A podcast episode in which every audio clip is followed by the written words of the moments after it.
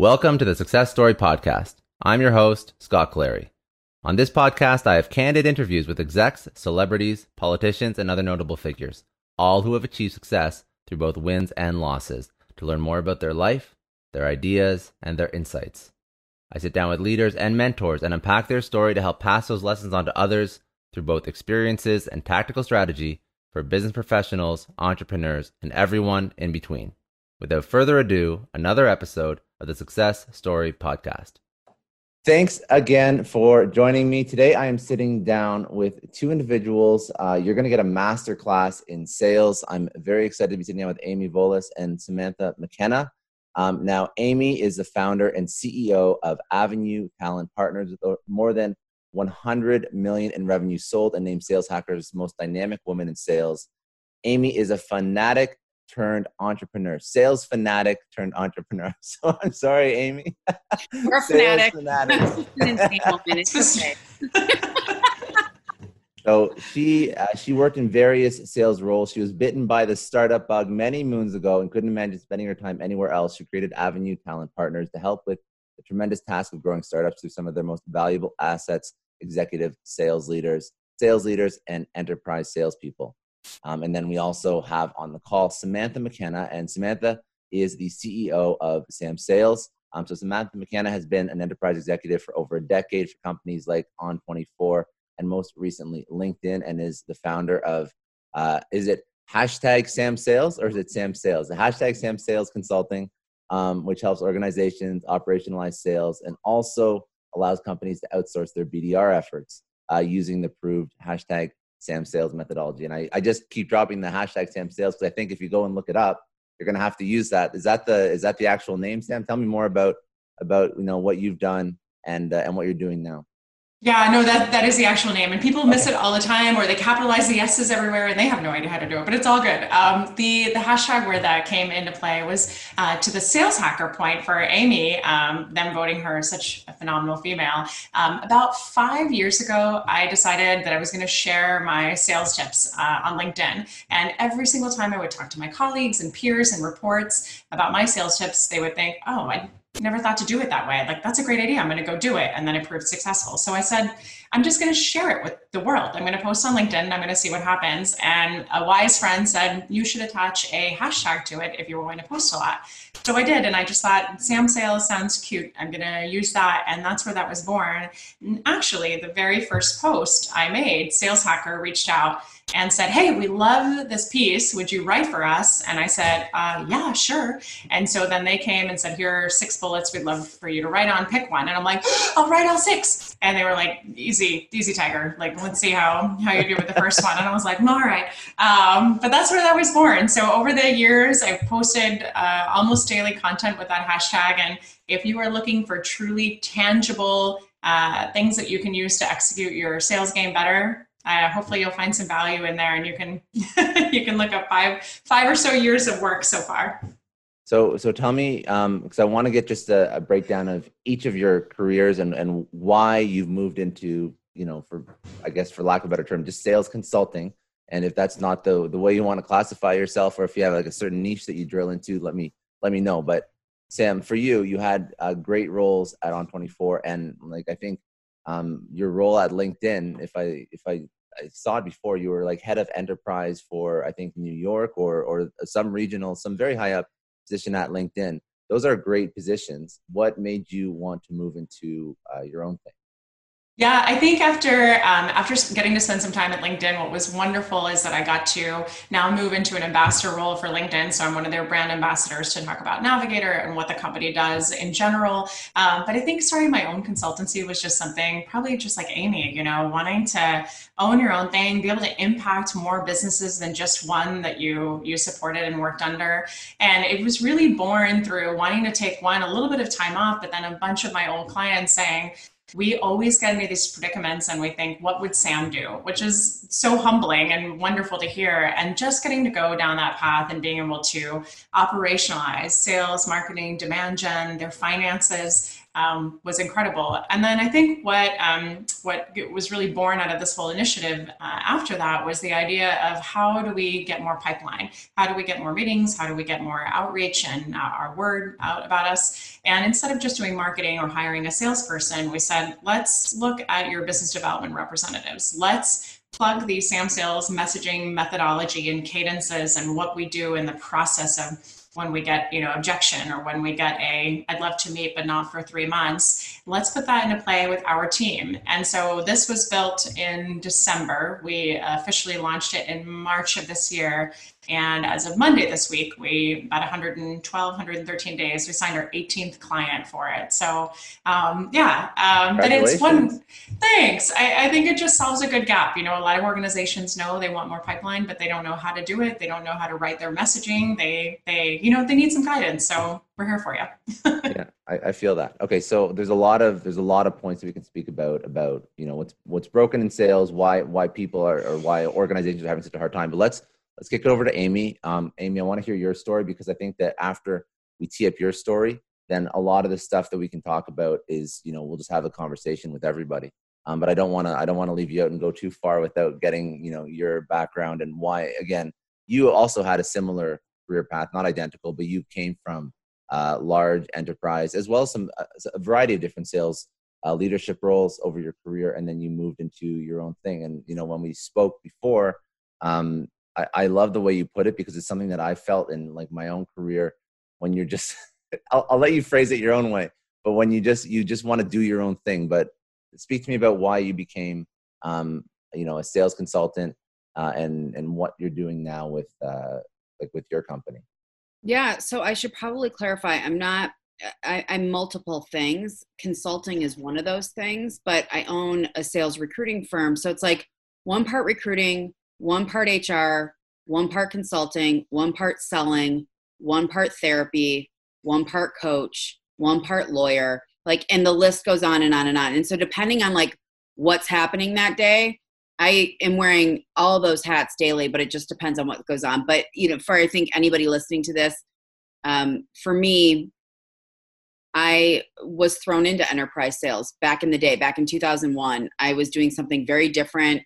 Uh, the market had fallen apart after 9 11.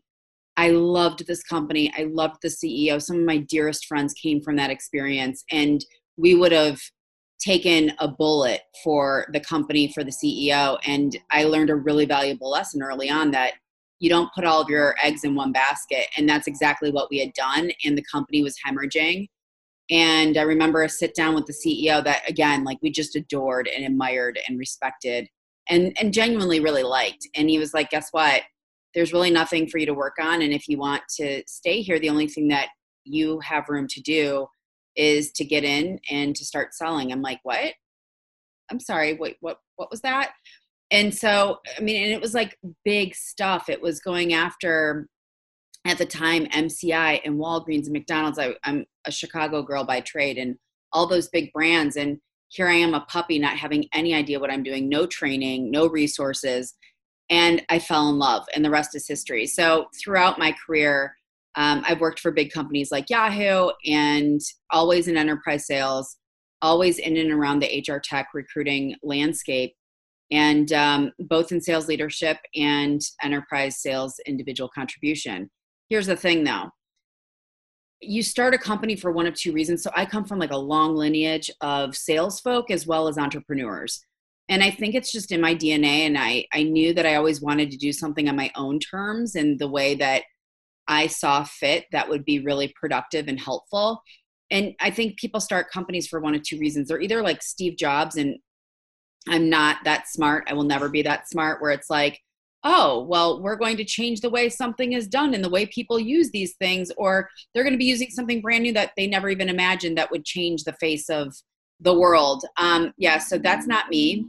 And I apologize, there's a seaplane taking off as we're talking. So there's not, it's my seaplane, no worries. just, just a disclaimer we were trying to do this last week, but uh, Amy's at a beautiful cottage and she showed me the view, and I don't feel bad for her at all because uh, it is it is hundred percent where I would rather be right now. if you're gonna be locked down, you got to be by water. Um, I hundred percent agree. Yeah. So so I think then the other side to why people start companies is they've been around the block for a long time and they care deeply about their marketplace, about the ecosystem that they're part of, and they want to make it better or they've ident- identified bits and pieces of something to make better or to solve real problems. That's totally me. And so for me, I identify, I think, less with sales recruiting firm owner and more like my enterprise sales chops come through where I've identified problems that I want to solve and they need to be solved. And in my world, the status quo is not okay. It's begging for an overhaul. And I feel like, thanks, Seaplane, for flying, doing a drive by. Seaplane's like, go, Amy, go. so, um, but I really feel like I was put on this planet to do this because recruiting, um, especially for startups, which is my second business love, if you don't get it right, it's really, really painful. And I'm proud to say I've cracked the code of how to do that well to reduce that margin for error. So that's me. And that's why I think I wear all those hats. So I know how to sell. I care about the buyer journey. I care about fixing the broken bits and pieces of sales recruiting. I care about startups. And then just by the way of the work that I do, all those things come through and then some. So, I think that that's that's where you and I are also so like cut from the same cloth, right? Like the impact that we want to make to the sales profession in general, however way we get there. And I and I think that that's that's really what is missing, right? We we know that the sales profession is broken. We know that there's so much that needs to be done.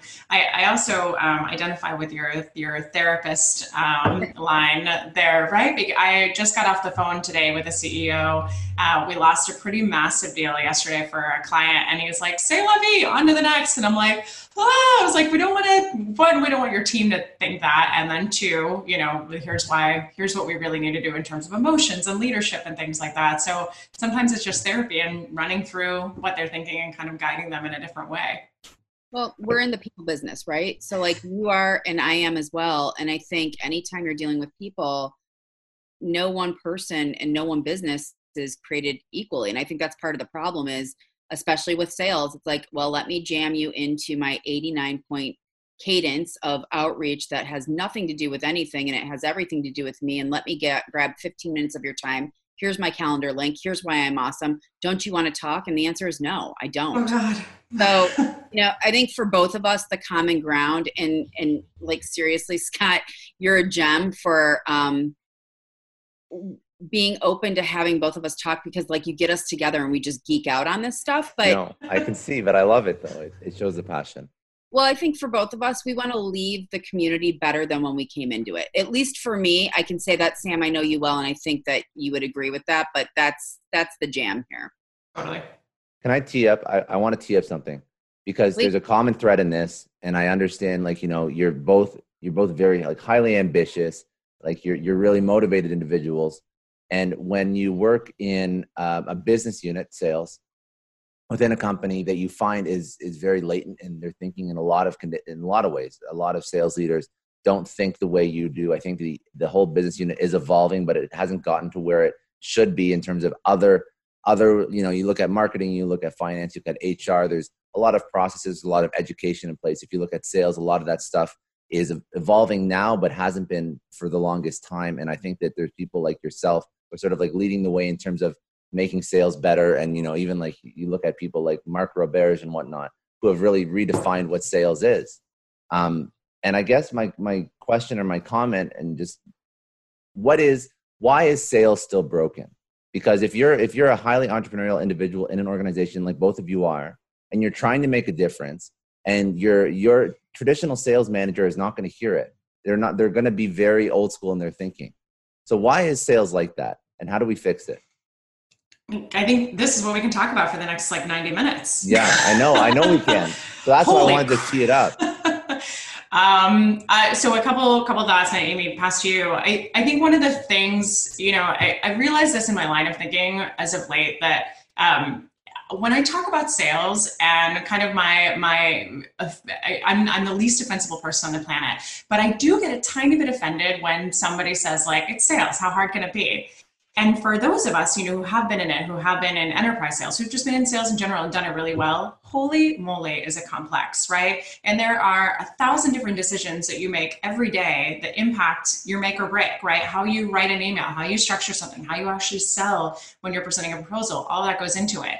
I think one of the reasons that sales is broken is because people think I can do it, anyone can do it. And to be fair, anyone can do it. You can learn how to do sales. There's not a whole certification. You don't have to go to med school for it. Um, you can fall into it and take your innate qualities. But I think that we also think that anybody can do it, so then we don't know how to do it correctly. We learn from, you know, plenty of leaders who've been promoted incorrectly, and gosh, Amy, you can probably talk about that forever. Um, the little Peter principle there, but we follow leaders that also don't know how to do it, and so we've got that for a starter. I think the other thing where things are really broken and where I love to focus a lot of my time is the foundations of selling. We don't really think about let's make sure we've got our organizational house in order before we start to think about, you know, we're going to bring in 17 different technologies and build this incredible tech stack and, you know, do all the latest hacks and tricks and things like that and go into enterprise selling for the first time slow your roll and really think about do you have your foundations in place? Do you have a sales process identified? Do you know what the script is, so to speak, on your very first call?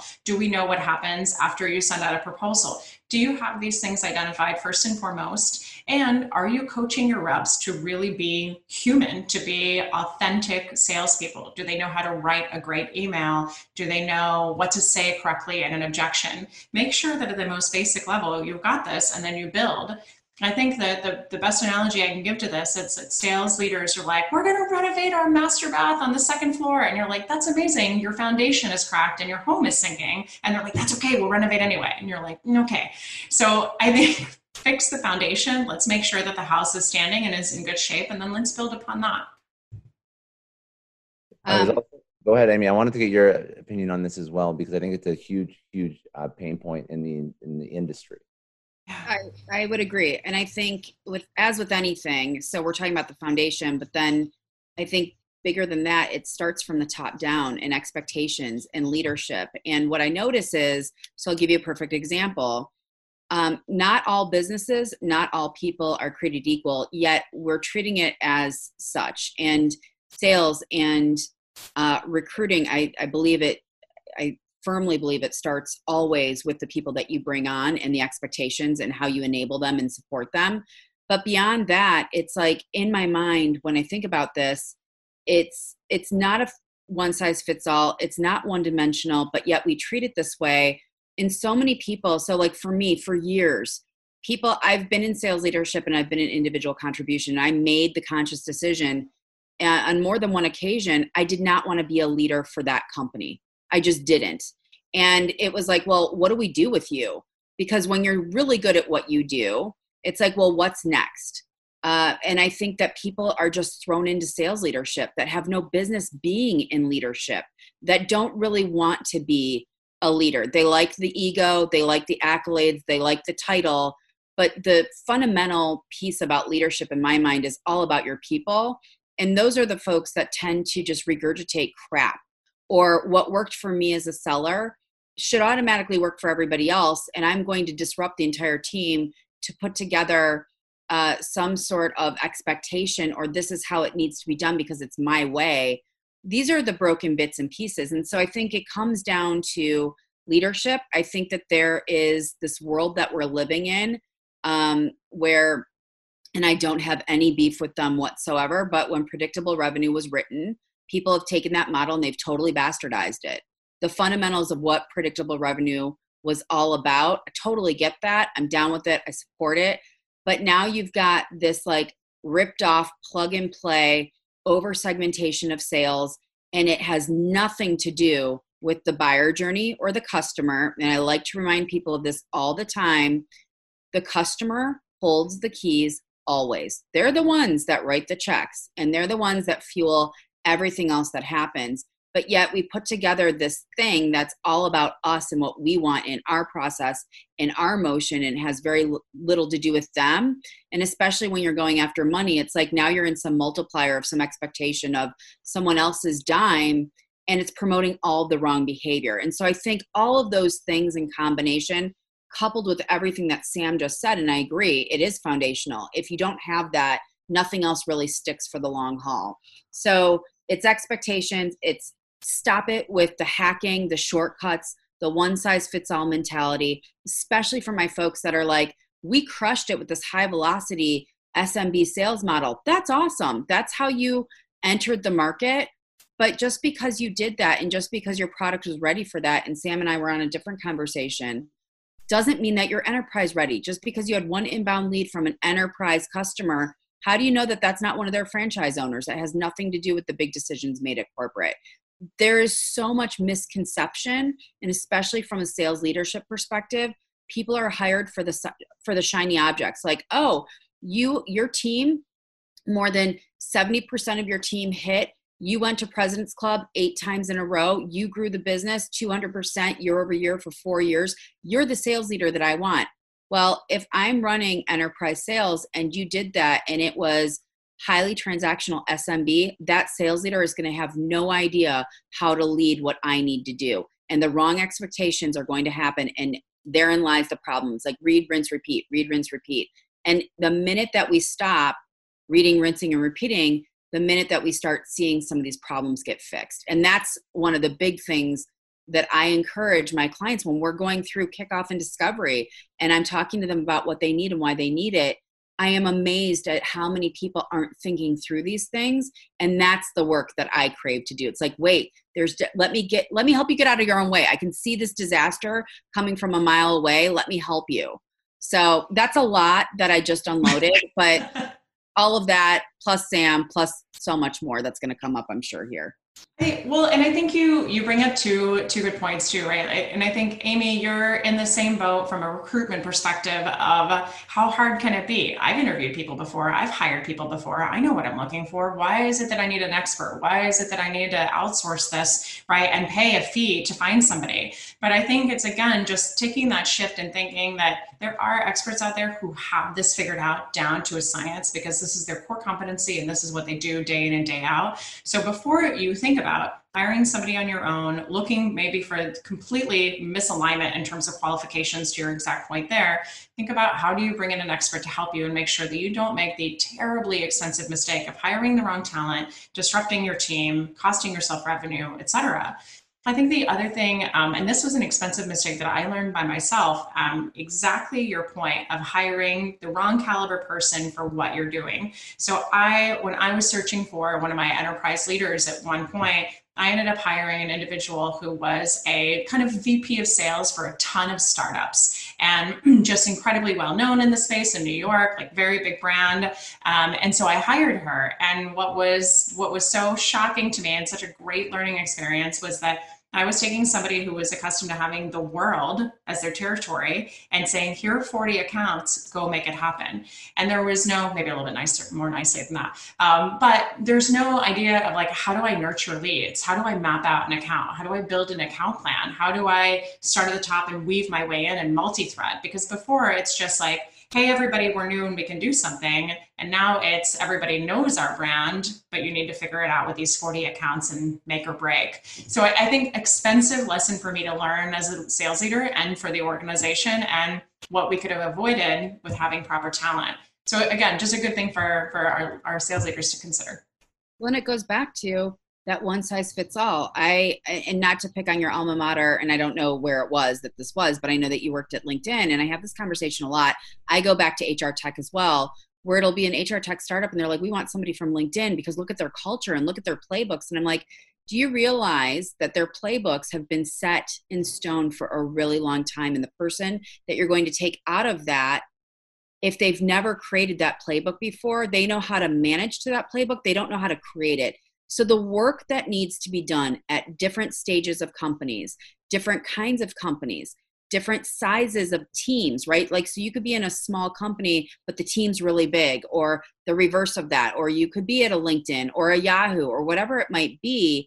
The work is different. And so, there's this lack of understanding of the nuances and the complexities of sales. It isn't just this plug and play thing of here's your patch, here's i mean i remember when i first started it was like here's the yellow pages i'm like okay you know and yes i go that far back but it's like just go out and, and do it and it's like i and luckily I, I did and i stumbled a lot but i learned it doesn't have to be that difficult. And what I find is people aren't listening for the differences. And so it's like, well, this is our way of doing it. This is what we know. And what people aren't understanding is, well, you're treating your prospects horribly. Yes, you're force feeding business in. What does your churn look like? What does that look like? And by the way, how many lost opportunities do you have throughout the process? People just want to look at the new logos in, but there's a whole ecosystem of stuff that's happening that's hurting your business that people aren't thinking of. And the right leaders for your business are thinking about all of that. Um, not just a little bit of well, we got funding and now we have to throw up 50 new logos, but we'll treat them horribly, shove them in. We're going to churn them in less than 12 months because we don't know what we're doing. We don't have a customer success motion. It is an ecosystem, and all these things are part of it. And sales isn't something that you just do, it affects your buyer and it sets the, sto- the, the stage and tone for what happens next. So, sorry, Can I ask Scott. One I'm question on that? Can I ask? Uh, Yeah. No, no, it's good. It's very good. So, so I was actually originally I was going to ask a sales a sales question. Of course, the whole thing's going to be about sales. But I want to actually I want to actually ask a people question because I think uh, as we're sort of unpacking this, a lot of this is and not so surprisingly driven by uh, the people that you hire, the people that you bring in. So when you when you are you know everything you're saying makes sense about how it's not a one size fits all, how you have to find the right type of leader, how the, the leader has not just maybe the operational experience, but actually conceptualizing and ideating and building out that playbook and then maybe running with it depending on what their background is like. And there's all these different nuances. So is it finding the right person with the right experience? Or is it finding the right person with the right personality traits? Because not everything can always be found in experience.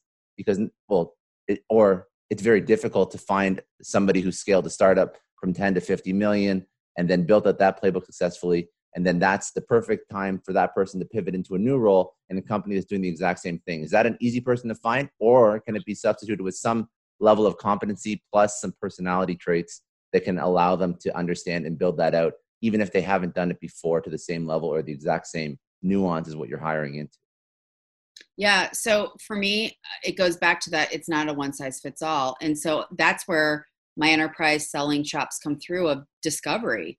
Um, and I think both of those things are important. So, like, what are the DNA traits that this person inherently needs to bring to the table? You can't teach somebody to care, right? Like, either they do or they don't. What do they care about, though?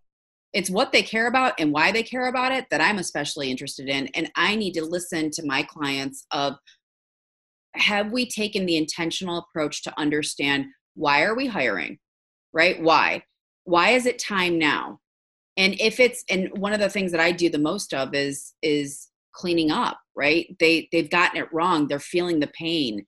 Uh, their recruiting process isn't working. They're suffering from all the horrible effects of mishiring there are lots of lessons to learn there. Let's not repeat those. Let's take a moment and figure that out and connect some of those dots. So a lot of that is going to be, well, why why do you think that this that this is a good time to hire?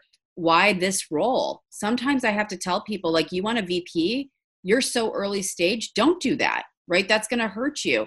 So it's it's understanding the why and then the what and really diagnosing there's two different buckets there what are the things that the person absolutely has to be has to embody has to believe in and then on the flip side what are the things the characteristics of the work that they need to do the work that they've done how that translates so i have this conversation with early stage companies all the time where they're like i want a sales leader that has taken a company from 0 to 50 million 10 times and i'm like that person doesn't exist and if they did they're working for themselves now, consulting, making a boatload of cash. They don't have to take this role. The work is a grind and they don't want to go through that. So let's talk about your stage, right? What's the work at your stage? Because chances are the person that can get you from zero to perhaps five to 10 million, that's a very, very different leader than the leader that's at 100 million.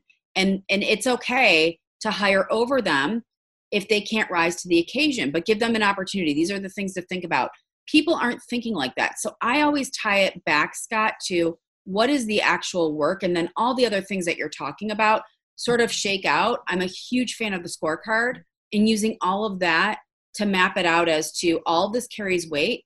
Let's think about what weight it carries and let's use this as our guiding force so that we do get it right together. So that it's not just making assumptions or not knowing you've got this heavy hitter in front of you you don't know how to talk to them. You don't know how to ask them questions. And you read some stupid thing online about these are the top 10 questions to ask a sales leader. You have no idea why you're asking it. You have no idea what they're answering but it sounds good so i'm going to hire them. Stop stop it right now and if you are doing that with peace and love please call me because i will help you I think you you talked about um, a good word earlier, ecosystem, and I want to I think want to say something in using your terminology also, Scott, that I think t- tends to be a shocker for a lot of business owners and even senior leaders. You one size fits all doesn't exist. You also have two types of sales leaders. You have true sales leaders who have been individual contributors. They're the the Amy and Sams of the world who have been there and done that, been in the, the trenches and grinded it out and can actually tell you how to do it. And then you've got operational leaders who probably have sold maybe for a year or two, weren't super successful, but knew all the mechanics and the math of it and could map out a process for how you should, you know, look at your Tableau reports and your Microsoft BIs and all of that and figure out exactly what you need in order to be successful you need both kinds of leaders in your organization right? Because you're going to need someone who's going to be able to go to the table with your your clients build rapport know how to start the call know how to work the room know how to actually sell what it is that you're doing. And then you're going to need your operational leaders, right? You can get that in sales operations, but you can also just get that in, in operational leadership by having that at a different level of the organization too.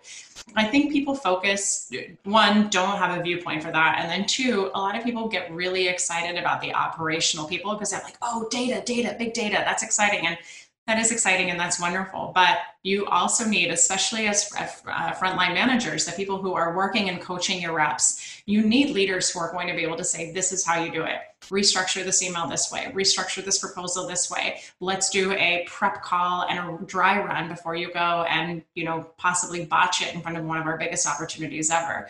So you've got to look for that across the board. And I think that the, um, again, the focus on data and, and operations is, is great and is important, but again making sure that you have a balance between your leaders who can fill the certain gaps for you. It's like building a baseball team. You're not going to everybody's a baseball player. Everybody's a vp of sales or whatever but you've got you know your umpires your batters your third baseman etc everybody has a little bit of different role and a strength that they bring. If you only brought one of those and built your entire team based on that you wouldn't be successful right? I hate sports analogies, and great that I just gave you one. Um, but that that's how it was a good analogy. It. I liked it. Right? I never yeah. heard that, but it's a good one. Yeah, yeah, it's very good. Everyone's a baseball player, but you got to find the right position. Right. What do you think, Scott? What's your what's your take?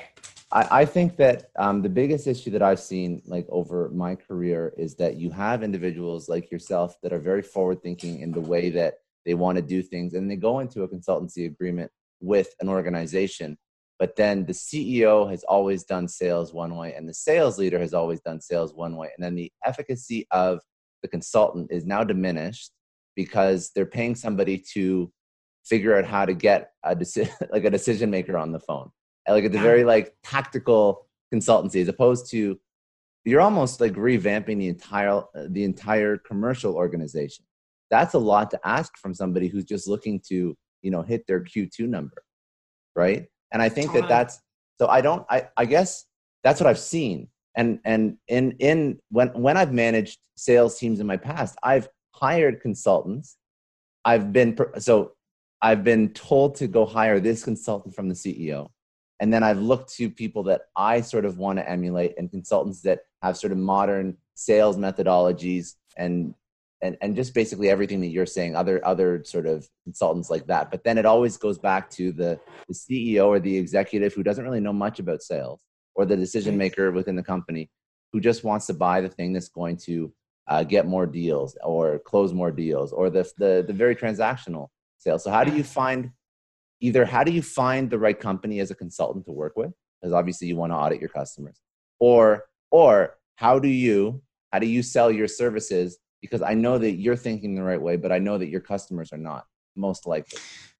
Well, and I think you know, again, Amy, you're you're going to have a, a, good perspective on this since this is your your bread and butter. One of the things that I was going to say too is um, an earlier point, real quick, but um, think about too. Uh, oh my gosh, I completely lost my train of thought. Um, the things that can and cannot be taught, right? So to the point of we cannot teach somebody to care, right? Like Amy said, we cannot teach somebody how to, um, we can, but not in the same way, to authentically build rapport. Also look for those things like what does your organization truly need in leadership right now? Is it, you know, do you have more leads than you can manage and you need somebody really strong in front of your customers? Or do you have absolutely no idea how to bring any of that in the door? Maybe you need a little bit of operational first and then layer on a sales leader who can truly sell. And I think for for us as consultants, it's also really important um, for us to know exactly what our core competency is, what we bring to the table, and to, like anything, disqualify opportunities. So our Amy and I are two people who are incredibly protective of our brand, and the last thing we ever want to do is to engage with a client and have them say that was not at all what I expected. Right? I would rather disqualify an opportunity and say, hey, it sounds like you need somebody that can help you with Power BI not really my strength. Here's somebody who would be awesome for you. Hey, it sounds like you need help with recruiting. I could do it, but Amy can do it better. Here's this person that I can refer to you, right? And to disqualify those opportunities for yourself so that you don't do what every other consultant does, which is sign an agreement with a client, not be effective for them, and continue to dilute our value as consultants. Um, I think the other thing is just again understanding where they are, possibly even giving them a little bit of advice and again saying you know i'd be a great fit for you because here are the core competencies where i can fill gaps for you or i can help you here but you're going to need 90% more than i can give you and here's the direction that you should go in. Um, i don't know amy what do you what do you think? So i'm super grateful uh, back from my startup days of, of being in enterprise sales i was hired at a company that thought that this is just what you would do and you know sometimes with private companies you don't even though you're peeling back the layers and you're asking the questions you don't they don't tell you what sometimes they don't want to tell you. And this wasn't an enterprise ready solution. And i remember the cmo that i was really good friends with um, or, or he became a big ally of mine and helped me told me to read this book called crossing the chasm. And i have talked about this book a ton. Um, you have different kinds of people in their evolution of buying. And what Sam and I are trying to do is um, really taking an old methodology and flipping the script on it and modernizing it because of what what works right? And and what the marketplace is truly demanding and fixing problems for that. And so uh, to your point sam i agree. I say no and i'm not trying to sound like a jerk at all. I wish i was saying yes more than i was saying no. I say no more to opportunities um, that come my way than I say yes because I know who my ideal customer is. I know the work that we do, and I know it's not for everyone. And so if somebody comes comes to my comes to my comes my way, comes to my way. That's nice. Comes to me my way. Yes. Um, for, for these lovely gems that come my way that need help and they really want help.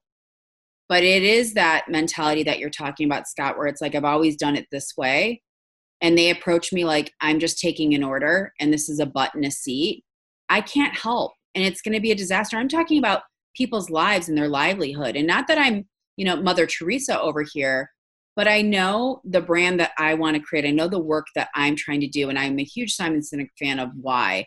I have all of that why. I can't, in good faith, just do something for the sake of turning a buck. It'll blow up. I hear about the nightmare stories every day. So I think I'm in the early adoption realm of crossing the chasm, right? And I'm going to read you a text. I just got it yesterday from a client. So I've spoken with a couple of recruiters lately, and none of them remotely compare to your process, professionalism, or awesomeness. FYI, not for people we're hiring, but them reaching out to me because she knew I'd probably be like, "What?" Um, seriously, you should be absolutely dominating this market why aren't you the first person that everybody works with? I've been thinking about it for two days and I just don't get why you're not running the world. um, I love her, right? I was I like, could, that, that goes on a website, by the way. You take I know. I was like, can you put that on LinkedIn? Like, can you just talk about that? But I, I responded back to her and said, because I'm asking people to think differently, because I'm challenging the status quo. And that's not for everybody. And Scott, to your point, when it's the we've always done what we needed to do. There's another book that i read that was like what got you here doesn't get you there. Um, and i'm probably I, I, mix up titles especially like on the spot. Kind of that book. Um, but you know that had an indelible impression on me just because i've always done something. Like the way that i sold back in the day is not what I'm doing today. I've had to adjust. There are certain things that I will never not do, but I've had to twist and turn them a little bit because of the buyer journey, because of the ecosystem that I'm a part of, because of what needs to happen, because the marketplace speaks louder than I ever could, and I just have to listen to it. And so that's the whole thing with this. I am not going to be for the company. I know a lot of entrepreneurs listen to this show, and NetSuite has been a huge supporter for entrepreneurs, for business owners, because there's one thing that we all know Business is about making money and it's about your bottom line. And the less you spend on the nuts and bolts of running your business, the more profits you keep. But these days, everything is costing more supplies, people, shipping. It squeezes your margins. And I've been there, juggling multiple systems for finance, inventory, you name it, each with its own costs and its own set of headaches. That's why I made the switch to NetSuite by Oracle. It's changed our company. Think about it. NetSuite is one of the top financial systems out there. It puts your whole business on one platform accounting, finance, the works one data source for everyone. There's no more mismatched info. And because it's in the cloud, it slashes your IT costs. No more servers, no more updates. Just access NetSuite from anywhere. With one integrated suite, your overhead drops big time. And here's the real win efficiency. Everything's connected in NetSuite. Costs are ridiculous lately. Find a proven way to reduce your expenses and get better performance out of your team. It's a no brainer, and that's what NetSuite offers. Over 37,000 companies have figured this out already. You have to join them. Right now, through to April 15th, NetSuite's got an incredible, flexible financing plan. Check it out and see the savings yourself at netsuite.com slash Scott Clary. That's netsuite.com slash Scott Clary. I don't know about you, but the idea of being harassed, scammed, or even worse, all because somebody found my personal information online, that's terrifying. Our political opinions, our addresses, even stuff about our families, it's out there for anyone to grab. And did you know that data brokers are allowed to sell information on over 98% of Americans? It's scary stuff. That's why I've partnered with Delete Me. I personally use Delete Me. They're a big friend of the podcast because I put myself out there online. So safety is a huge concern. It's really scary how easy it is to find someone's details and information, but Delete Me creates a layer of protection that we all need. You tell Delete Me what you want gone, and they make it disappear from those sketchy data broker sites. And Delete Me doesn't stop. They constantly monitor the web to keep your information off those lists. It's like having a privacy watchdog that never sleeps. You need to take control of your data and keep your private life private by signing up for Delete Me. They're giving a special discount for all Success Story podcast listeners. Get 20% off your Delete Me plan when you go to joindeleteme.com slash success and use promo code success at checkout. The only way to get 20% off is to go to joindeleteme.com slash success and enter code success at checkout. J-O-I-N-D-E-L-E-T-E-M-E dot com slash success. Hey everyone, I just want to take a second and thank the sponsor of today's episode, Heaven Hill Bottled in Bond Bourbon. Now, I don't have a lot of liquor sponsors on this show. Heaven Hill Bottled in Bond is actually one of my favorites. I've drank it for a few years now, and this is why we actually decided to work together. Heaven Hill Distillery, family owned since 1935, is a great entrepreneur story too. So there's five brothers. They filled their first whiskey barrels back in 1935, and their legacy still lives on today. Heaven Hill Bottled in Bond is aged over seven years. That's three more than required by the Bottled in Bond Act of 1897. This means the best quality, the best purity, and the best consistency. This is not just average bourbon. It's the winner of the double gold medals at multiple 2023 World Spirits competitions, and they've won the very prestigious Triple Still Award. It's a very big deal in the liquor and bourbon world.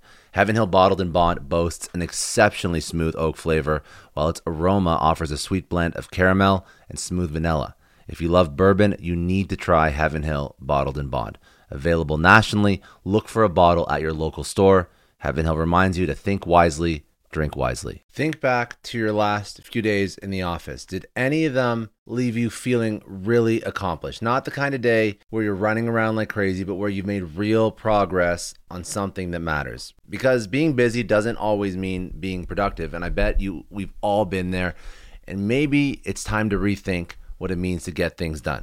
Today's episode is sponsored by Belay. And what they help you do is instead of getting sucked into emails and to do lists, they help you delegate tasks and focus on big goals. They can connect you with top notch US based talent who are ready to take on those time consuming tasks that bog you down. Let's be real, there are way more important things you could be doing than bookkeeping or wrangling a packed inbox. They have virtual assistants to handle all of those pesky administrative tasks or accounting professionals to take care of all your financials. But here's the best part you don't have to waste weeks searching for the right person. Belay's personalized matching service works quickly, sometimes matching you with the right talent to take stuff off your plate in under a week. Are you ready to try a different way of working? Check out Belay's list of the top 25 things you can delegate to a virtual assistant. It might just change your business and your life. Text success, that's S U C C E S S, to 55123 to get the list and to start transforming your to do list with Belay. Thank you so much indeed for sponsoring Success Story. For all business leaders out there, Indeed is a lifesaver. See, we're always driven by the search for better, but when it comes to hiring, the best way to search for a candidate isn't to search at all. Don't search, match with Indeed. If you need to hire, you need Indeed. Indeed is your matching and hiring platform with over 350 million global monthly visitors, according to Indeed data, and a matching engine that helps you find quality candidates fast. You're going to ditch the busy work and you're going to use Indeed for scheduling, screening, messaging so you can connect with candidates faster. And Indeed doesn't just help you hire faster, 93% of employers agree Indeed delivers the highest quality matches compared to other job sites, according to a recent Indeed survey. Leveraging over 140 million qualifications and preferences every day, Indeed's matching engine is constantly learning from your preferences. So the more you use Indeed, the better it gets. Join more than 3.5 million businesses worldwide that use Indeed to hire great talent fast. And listeners of this show will get a $75 sponsored job credit to get your jobs more visibility at indeed.com slash Clary. Just go to indeed.com slash Clary right now and support our show by saying you heard about Indeed on this podcast. Indeed.com slash Clary. Terms and conditions apply. If you need to hire, you need Indeed. That comes my way that says we're working with 50 recruiters. We have horrible retention rates we just need butts and seats. I've got to fill a class. I'm not really going to communicate with you. I don't really care about candidate experience. Like, I can't do that in good faith. I also talk about it all the time to fix it. How hypocritical would I be if I started doing that business just to turn a quick buck? Mm-hmm. So I think it's like understanding that book, Crossing the Chasm, should be required reading for everyone because it saves you so much angst of trying to put square pegs in round holes it's okay that not everybody wants to work with me. I'm okay with that. What I'm not okay with is um, people that that think that it's one way, right, and trying to work in another way. Like self awareness is really big. So when I do talk to clients and they're like, "Yes, we are ready for your therapy session. We are ready for your consulting. We are ready for your recruiting methodology. We do know that it works. You got referred to us on a silver platter by this other company that we trust and old habits die hard i can't it's that whole adage scott back to your point and sam your point too i can lead the horse to water but i can't make them drink and the only time anything changes is when you make it change and you want it to and so back to sales because sales recruiting not dissimilar i'm not in the business of convincing anybody to do anything I never will. I didn't in my sales career, and I'm not about to do it here. If I have to convince you that you should hire this person, if I have to convince you that you should work with me, if I have to convince you to sign my deal, that's a big problem. Stop convincing. Either the value is there or it's not. And maybe there's some work that still needs to be done to determine that. But I can't make you change your mind if you don't want to change it. It's like every relationship in the world. I can't make you do something unless you're ready, willing, and able and wanting to do that. So I want to I want to point out something because you just spoke about something. You spoke about how you sell yourself to customers, and I want to highlight that because you're sales consultants, and I think the way that you sell is the way that a lot of people should be selling, but they don't. And let me explain by let me explain what I mean. So when you say that you sell and you disqualify certain customers and you can't force something on somebody if they're not ready, um, and you say no to a lot of customers. These are things, this is a good sales strategy, but it's not taught enough to sales reps because if I'm a sales rep in every job I've ever worked in, um, the general consensus is, you know, if it breathes, go sell to it. And I think that that mentality of literally close everything, close it as quick as possible. You know, there's nuances depending on whether or not you're like, uh, you know, B2C, SMB, all the way through to enterprise. But um, the general mantra is you need to go sell. And I think that if you focus on retention, if you focus on churn, if you focus on disqualifying customers, you will find that the end result is actually not less sales, maybe in the short term, but not less sales long term.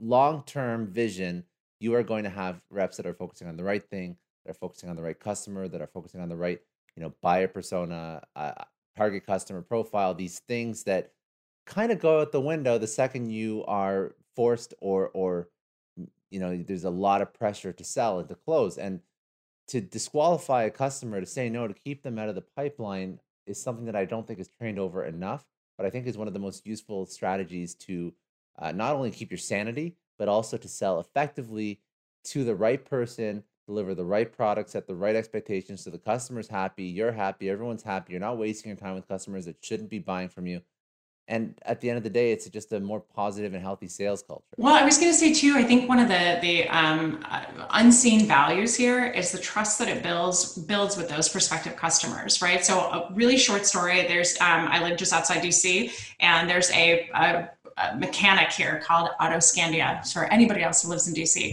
Um, and I took my car there uh, for the first time forever ago. And one of the things that they came back to me and said, they said, okay, where do we even begin with the, the work that your car needs? And I'm like, oh, good, let me pour myself a bourbon. It's 9 a.m. Um, and what was great about them, though, is that they went through the list and then they said, there's also all this other stuff that we can fix. But FYI, um, there's some actually callbacks and lawsuits going on with BMW right now that if you take it to the dealership, I bet you can convince them to fix it for free. Oh my God. And that was $3,600 of work in the end, which most of it I did end up getting for free just by saying, like, I know about your lawsuits. Think about this too, right? And I, I talk about this in, just in the sales process, whether you're selling um, or whether you're a consultant outside. But if you can disqualify an opportunity and say, I probably could do this for you, but we're not the right fit. Or we, our platform sort of does that, um, and it can do it in a band-aided way. But if you actually go to this place, well, you know, I'm not a fan of recommending a competitor. They'll do this for your specific purpose. Just think about somebody basically gave you advice that hurt them financially, right? But they did it because it was the right thing to do, and because they had integrity, and because they assessed your problem correctly. And now you, that's trust built in them, right? And and to go back and say okay now we need this. Like would can you can you do this for us? Or now i can recommend somebody for you because i really trust you and i trust your opinion. And i think the other thing to think about is one of the most beautiful parts about amy and i being consultants is we get to choose what we work on, right? Like there's all, all kinds of lows with being a consultant too, right? That come with it, but we get to choose the work that we work on. And the reason that we're consultants is because we want to do the work that we're most passionate about. So for instance, um, somebody uh, well known in the tech space recommended a client to me the other day. And the client said, we'd love to talk about messaging with you and we need help with messaging. And I was like, oh my God, I cannot wait. I'm salivating. Let's rewrite all the things and get excited. And when they came for the meeting, they said, what we really need is a Marketo expert. So we need somebody that can write all of our marketing campaigns in Marketo, tell us about our performance. I don't do that. I can sort of spell Marketo. Um, I know Marketo, but I don't know it well. And I'm certainly not the right person. But if I was in a desperate situation, I could be like, yeah, sure, I'll do it. And then I would furiously Google how to do this and then kind of do it. I would also hate the work. I would hate the work. It would take me away from doing all the other work. And I wouldn't build a good brand with this client because they would see that basically I'm a fraud and I kind of con them into doing this. The other thing is, I want to do work that I'm really talented at that's going to get people to say, This rocked my world, and I'm going to refer you to somebody else. Same thing in sales, right? You want to do the work that's really meaningful. You want to do the work that builds a better brand for you, that will get referrals for you to keep doing that work. I want to write messaging all day long. I want to empower your BDRs and, and you to get pipeline all day long. I want to help you get your company off the ground all day long. I don't want to do Marketo campaigns. For anyone that's listening that does that, I have a lead for you. Um, but it's it's important to disqualify that because it's just not the work that I want to do. Again, granted, Amy and I are in good situations where we built our businesses and and you know maybe don't have to be desperate for for the work. But if you can afford to, I would really um, advocate that you do that. Well, and to that point, you bring up an, an excellent point of that is one of the reasons why I'm self employed, right? I wanted to do it my way because I knew that I had tapped into something. One of the biggest fights I had of working for others was fighting for my customer, right? And and being like, no, we cannot, and taking financial hits for it, by the way. And my customer, I, it wasn't like I called them up and be like, yeah. So, you know, this is the pain that I felt, but it was right. And I knew, especially in enterprise sales, these were relationships that I'd had that were repeated this was my per- this was my brand. This was my integrity. This was and so i tell people especially in enterprise sales and in any in any world you never know where the paths cross again. If it feels icky you probably shouldn't do it. If you have to think twice you probably shouldn't do it. But what happens to those people that are working for that tyrannical boss that's just like a version of the boiler room that's like i don't care how you feel. I don't care how the customer feels. Here's your number or you have this incredible pressure over you and and the fix for that is your pipeline trumps all right? When you do the right work with the right people consistently you can have more powerful conversations to say no versus jamming things through. But more most importantly it ties back to the hiring process. I'm doing this thing called thursday night sales where we have hundreds of people join us and the conversation that we have has been so enlightening for me and for many others. People are afraid to ask questions in the interview process. It goes back to that hiring motion of this is your career, this is the job that you have to do every day. If you don't understand what the day to day really looks like, right? Like, what is expected of me? Do I have the threshold of if it doesn't make sense, who are the partners that you refer business to? Right? Or what does that look like? And if they're like, hell no, we don't do that. We win. Like maybe you want to know that that's not good for you. And so this goes back to that fundamental piece of intentionality on both sides. I have this manifesto that I live by. I can't care more about your growing your business than you do, and I can't care more about your career than you do. And if I do, we have a real big problem. You can't backseat approach your business, your people, your career, et cetera, et cetera. And so when I think about that, just pause for a second. And again, there's a scorecard methodology in place for people looking for jobs.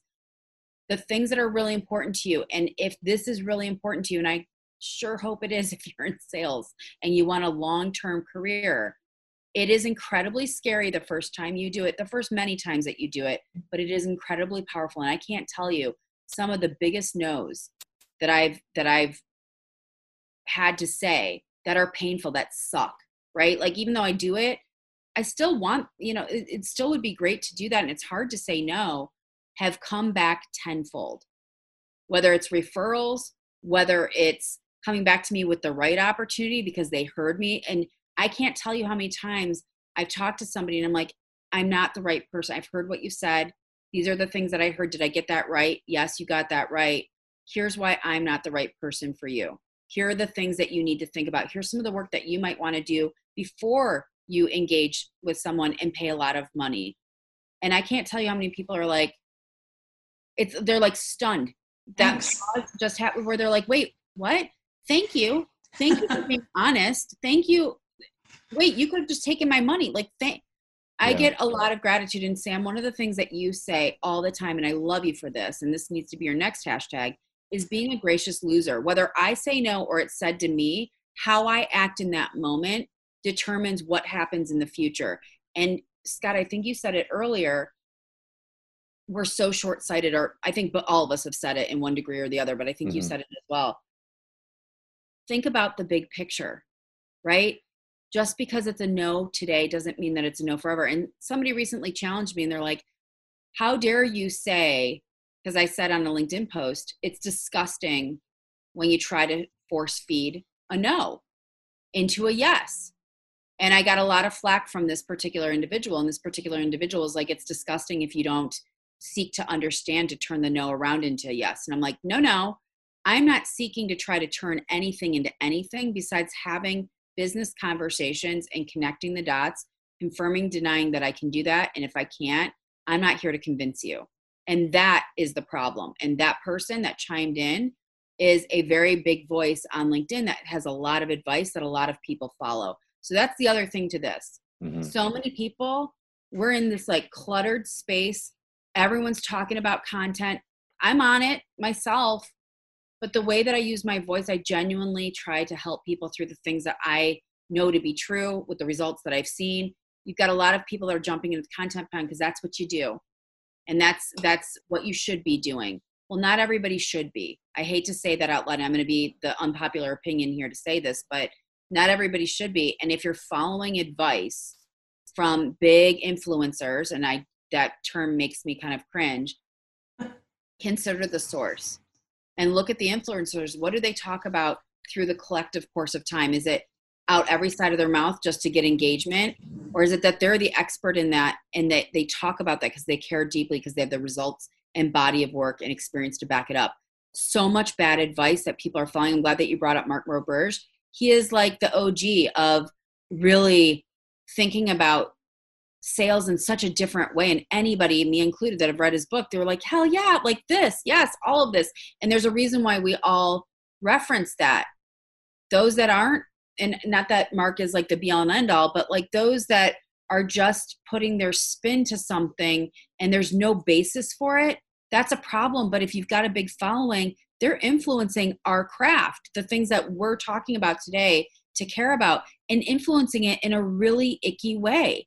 Like it, it just that's that's why I use my voice every single day is to try to settle the score a little bit and to say slow down to go fast think about these things. So sorry, I'm on a tangent. I'm gonna like cut myself off and like the blood pressure's up on a Friday. I don't even know what's happening here. So that's why we only get you at the cottage. I don't want to see you in the city. Why do you think I moved away from Chicago? Let's be real. um, and one thing I want to do is, uh, you know, we went through a ton of really, really good stuff.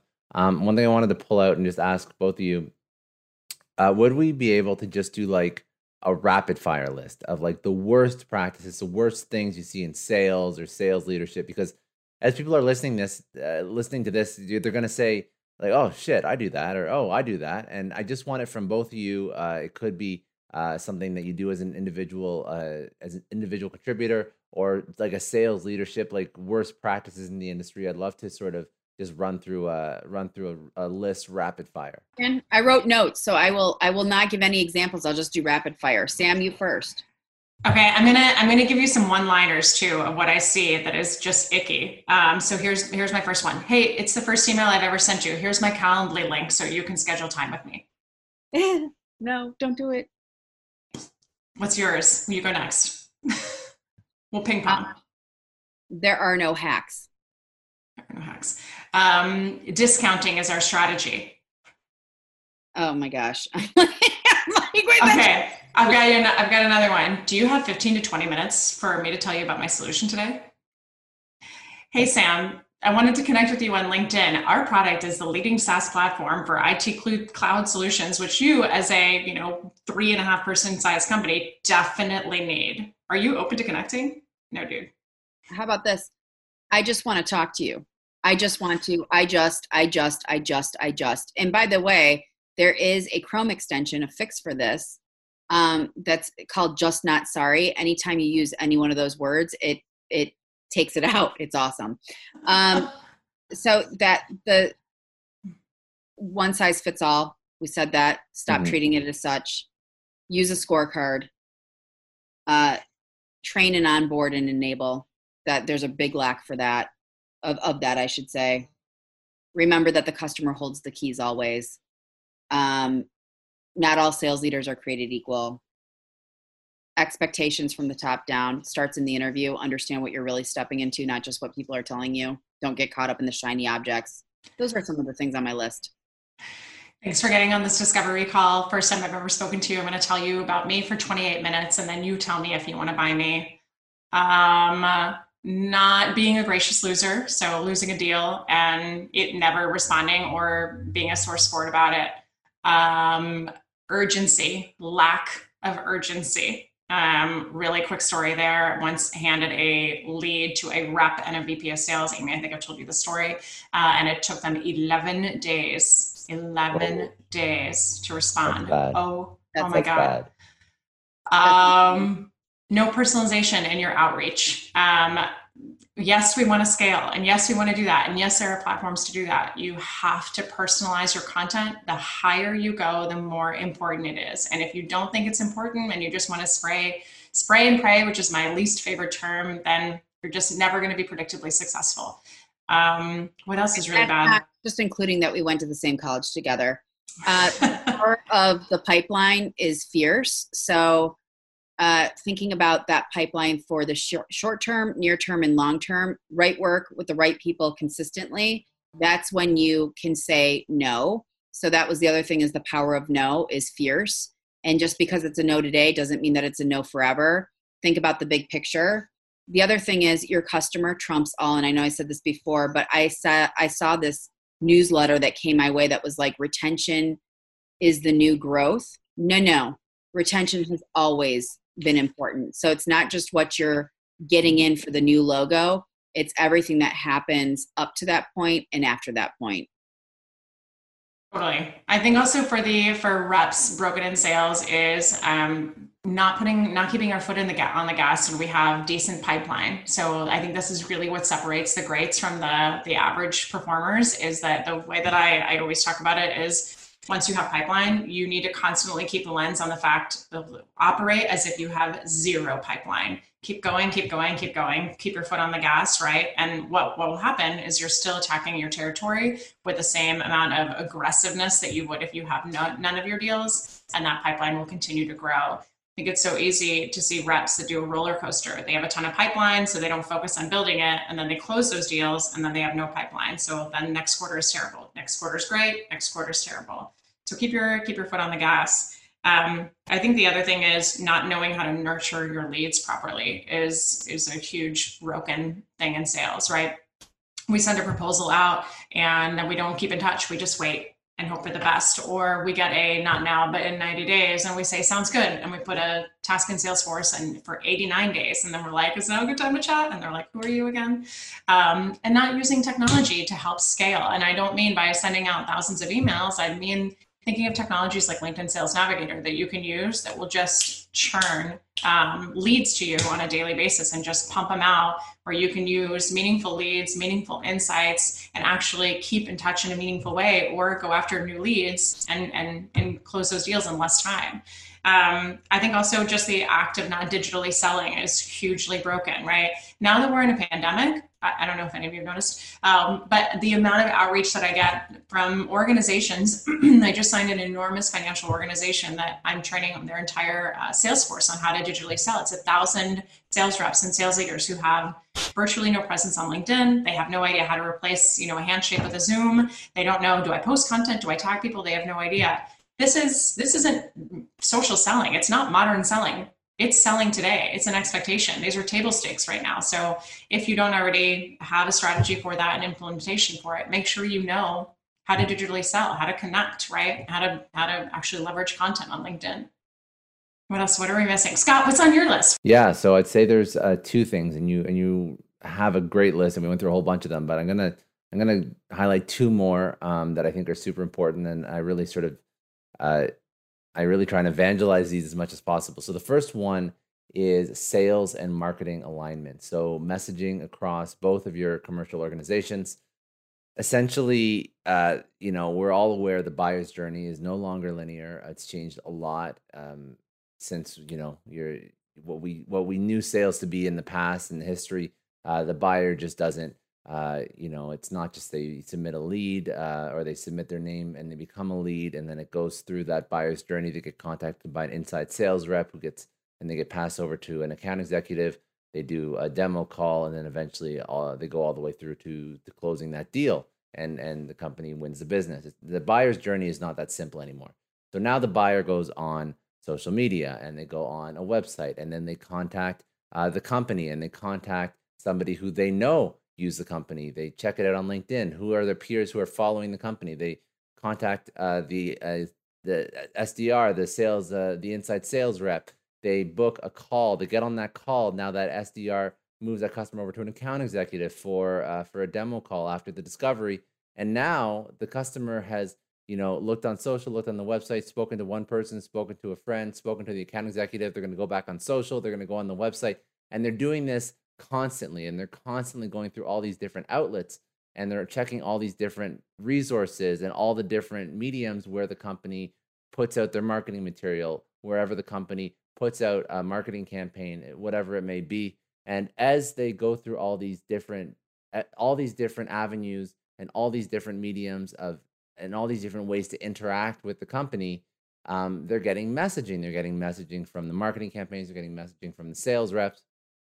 And the issue that comes with not aligning that commercial like the marketing and the sales messaging and having that sales and marketing alignment is that when they go on social media or when they get an email or when they go on the website it's a different message than when they speak to a sales rep. And when you have that misalignment um, it's harder to build trust. So the first one yeah for sure is sales and marketing alignment i think needs a lot of work across a lot of different organizations.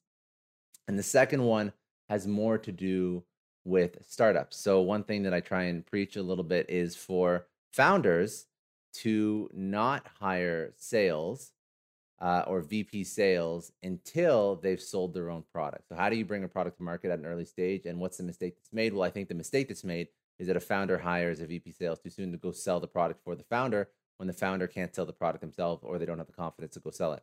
Um, what I think they should do, and I've I heard this. This is sort of an idea that um, I've I've internalized myself, but I did hear it from someone else originally. Was that how you take a product to market? Is the founder goes sells fifty of the widget or the product. Uh, once you've sold those fifty of that widget, now you've understood who your buyer is. You can develop a buyer persona. You can develop uh, an ideal uh, customer profile and ICP. And then once you have that, then you give that to somebody to develop demand. So you can give it to somebody who can create more demand because now you have a model to emulate who that target customer is. And once you have so much demand coming in that the CEO can't handle all the leads, that's when you go and build out your sales organization. You can hire that head of sales or whatever. But to just just to go hire a head of sales if you've never sold your product or you're expecting them to sell the product, um, that's not the best way to do it. And also, a VP sales is not going to be like you know you mentioned before, fitting people into certain slots. A VP sales who's going to be able to win business over at an early stage if you really want to do an outbound focused approach is going to be much different than somebody who is uh, very exceptional at building out in most cases very exceptional at building out a large commercial organization understanding the right talent to hire because those are two different types of people. Person who's just a glorified uh, inside sales rep who's you know hitting the pavement dialing you know dialing for dollars and that's what they're really good at and that's what they want to do you know day in day out um, maybe some maybe some VP sales probably came from that, but if you have a really good tactical VP sales that can build out a strong commercial organization, they probably left that role a long time ago, and they don't feel the need to go back. But anyways, those are my two points um, that you know other, outside all the other really good ones that you mentioned couldn't agree with you more. And i think that that's also where you know the the aspect of sam sales bdr came into play because i was working with so many early stage companies that said okay we want to hire a sales rep now right? Or we want to hire a head of sales and we don't know how to do that. How do we write the job rec? How do we do all that?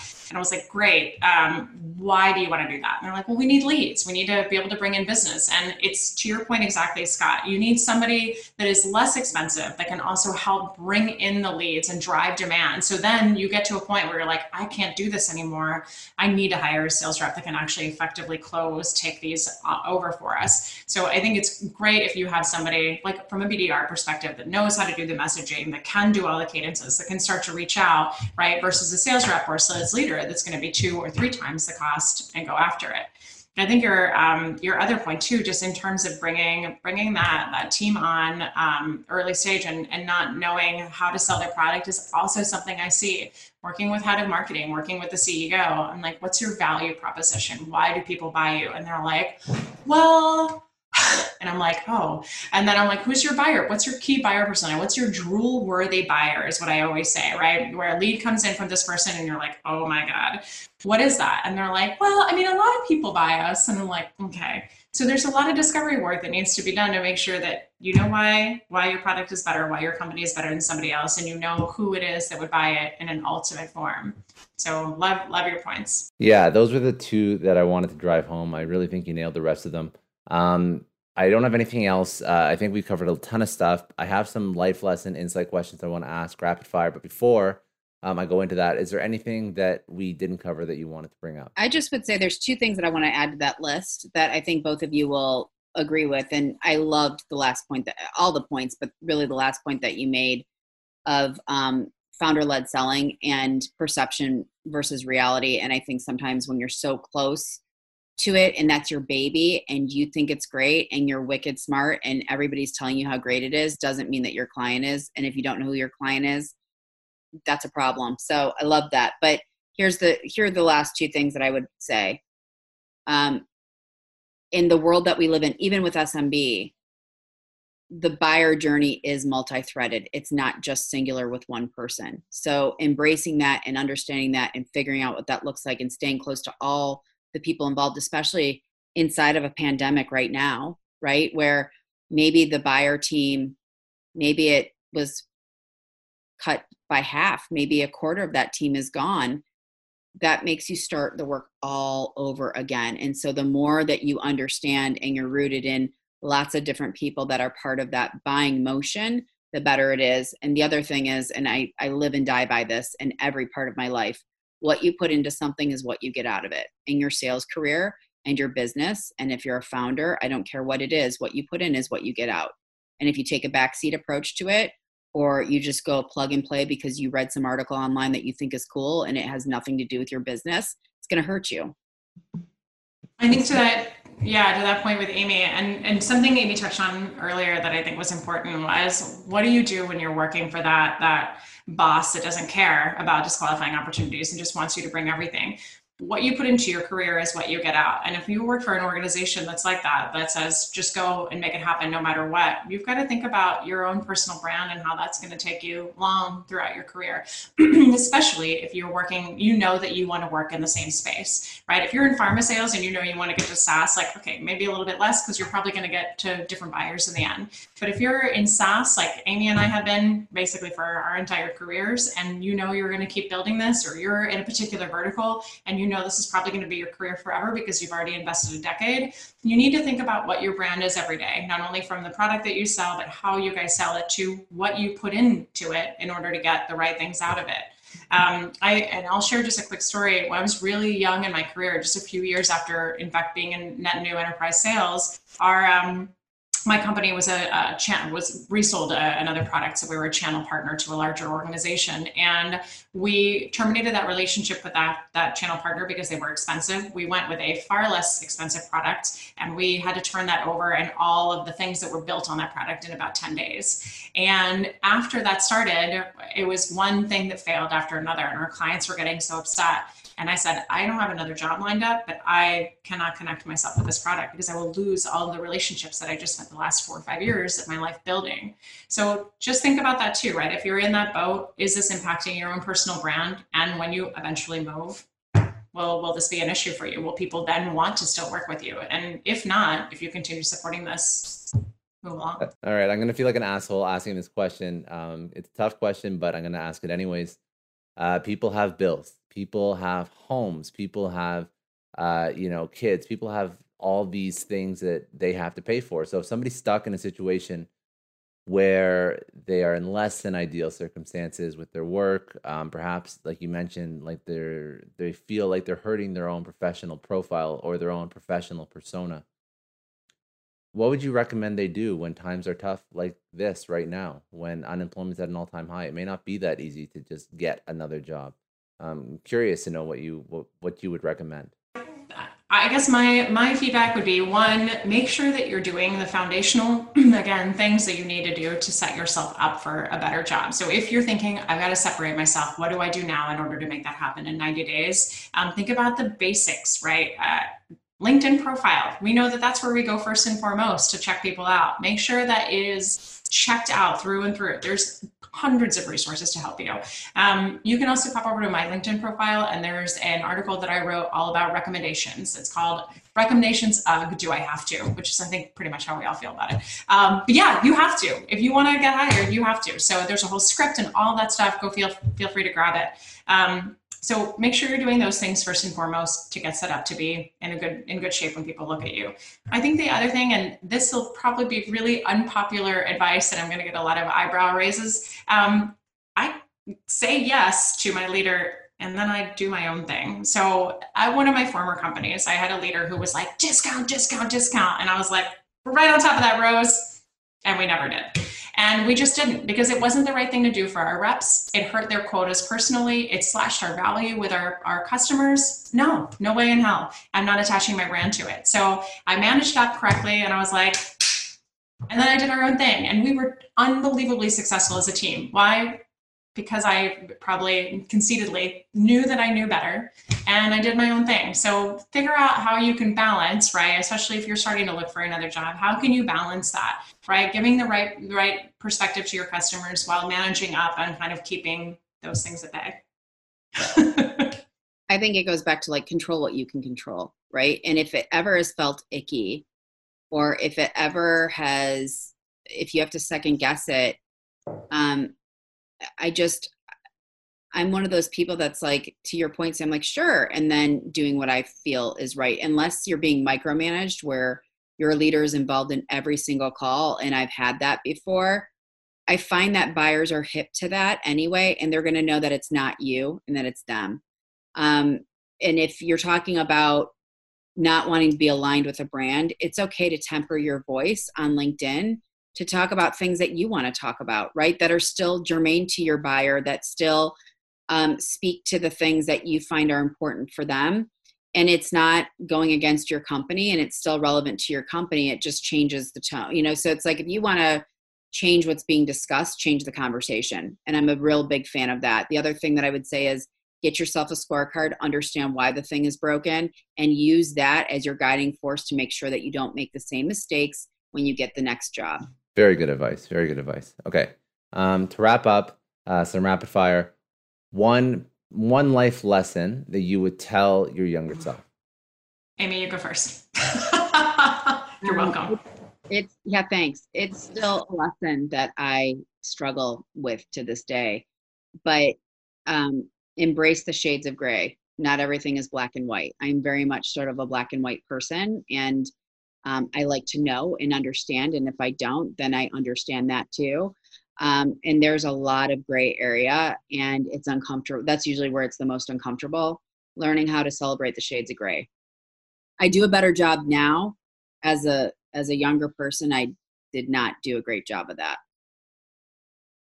I think my I love that. Um, I think mine is is you know, probably come as a shock to you guys, but invest in your invest in your brand, right? For for your brand is who you are consistently for better or worse and i think that you think about that both externally to what the world can see and internally to how you engage with your, your cross-functional partners and with your teams. Um, I think uh, one of the lessons I love about that too, in terms of the brand, is to always do the right thing. And I know that's like, oh wow, riveting. But I think this was a good leadership lesson for me as well. One of my leaders said, you know, sometimes I'm going to be in tough positions and I want to I want to do the good thing for the right for both people. But doing what's right, like what's black and white right, is not something you can argue with. So if you know a lead comes in and I had just transferred the account to somebody else, and that person comes, the old person comes back and says, "Oh, hey, um, wait, that was my lead, and I worked on it for so long." Like black and white, that account is in somebody else's name, and yeah, it really sucks. But the right thing to do is to leave it with the new owner, which can stink. But I think it was good perspective. Um, again the brand piece is so so important. And i think about it for me like i invested in my brand of people knowing that i was learning that i was a sales expert right by by going out on linkedin. I invested in my brand by always doing the right thing by what i knew was going to be consistent in my life which was my clients not always my my company right to the point of saying we're discounting and then not discounting I invested in my brand of doing right by the people, the cross functional uh, partners that I worked with, so that when they moved, they might want to recruit me, or when they moved, they might want to hire me and can recommend me as well. So that would be the biggest thing. If you are not doing that and thinking, how do I want to be perceived? What's being said about me when I'm not in the room? Again, hopefully in a positive way. Um, that that is a, a lesson I, I wish I had known more more uh, younger when I was younger in my life. Very good advice. Very good. Um, and then the last question is one resource. It could be a podcast, it could be an Audible, it could be uh, it could be a person, it could be a book. What's one thing that you would recommend somebody go check out to go learn? That's easy for me. I. I'll you go. It starts. It always goes back to the why Simon Sinek. The minute that I stumbled upon him, and I've read all of his books, um, and I pay close attention to what he's saying. I I just I can't disagree with any of it, and it really like it's nothing that you didn't realize before. It's just how you realize it, and when you realize it, and how you apply it that matters. Totally. I think the um, for just a couple different resources quickly. So I love Mark Roberge's uh, sales acceleration formula. I just love the the math behind it. So if you're a rep or a leader, I think it's great. If you're a leader, um, super recommend HBR's Women at Work. Even if you're a guy, I think it's great to listen to and get perspective on on the women's experience, uh, women's experience from a leadership end. Um, I would also recommend Adam Grant and basically everything that he's written. But he's got great behavioral psychology um, in his podcast. And then final one I would recommend is Radical Candor if you're a leader yeah. or aspiring leader. Yeah, learn learn how to do it right before you mess it all up. and uh, and obviously most important, where do people go to find out more about you? Um, I'm on LinkedIn as always, uh, so find me there. I'm working on my website, but in the meantime, uh, pop over to LinkedIn and find me. Uh, you'll find I'm super responsive as well. I get a lot of requests, but um, feel free to hit me up if I can be of help too. Um, for me, I like to live out loud, as I like to say, and you can find all the things that we've talked about, plus so much more. Um, LinkedIn, Amy Volas. I think I'm the only Amy Volas on LinkedIn, but also for my company, Avenue Talent Partners. Um, it's avenuetalentpartners.com. That's all for today. Thanks again for joining me on another episode of the Success Story Podcast. You can download or stream this podcast wherever podcasts are available, including iTunes, Spotify, Google, Stitcher, iHeartRadio, and many others. You can also watch this podcast on YouTube. If you haven't already, please subscribe and share this podcast with your friends, family, coworkers, and peers. Please leave us a rating on iTunes. It takes about 30 seconds as it allows other people to find our podcast and lets our amazing guests reach even more people with their message. And remember, any rating is fine as long as it contains five stars. I'm Scott Clary from the Success Story Podcast, signing off.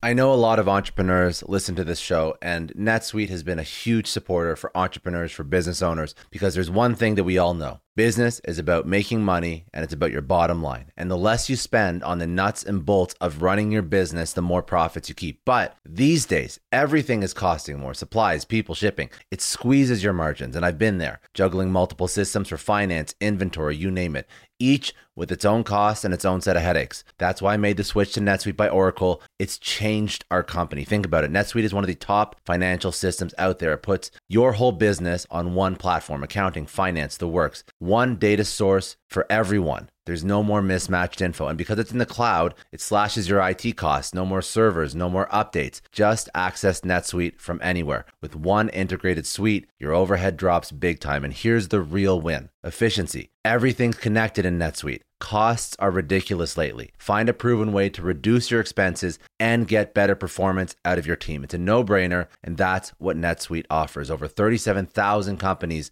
have figured this out already. You have to join them. Right now, through to April 15th, NetSuite's got an incredible, flexible financing plan. Check it out and see the savings yourself at netsuite.com slash Scott Clary. That's netsuite.com slash Scott Clary. I don't know about you, but the idea of being harassed, scammed, or even worse, all because somebody found my personal information online, that's terrifying. Our political opinions, our addresses, even stuff about our families, it's out there for anyone to grab. And did you know that data brokers are allowed to sell information on over 98% of Americans? It's scary stuff. That's why I've partnered with Delete Me. I personally use Delete Me. They're a big friend of the podcast because I put myself out there online. So safety is a huge concern. It's really scary how easy it is to find someone's details and information, but Delete Me creates a layer of protection that we all need. You tell Delete Me what you want gone, and they make it disappear from those sketchy data broker sites. And Delete Me doesn't stop. They constantly monitor the web to keep your information off those lists. It's like having a privacy watchdog that never sleeps. You need to take control of your data and keep your private life private by signing up for Delete Me. They're giving a special discount for all Success Story podcast listeners. Get 20% off your Delete Me plan when you go to joindeleteme.com com slash success and use promo code success at checkout. The only way to get 20% off is to go to joindeleteme.com slash success and enter code success at checkout. J-O-I-N-D-E-L-E-T-E-M-E dot com slash success. Hey everyone, I just want to take a second and thank the sponsor of today's episode, Heaven Hill Bottled in Bond Bourbon.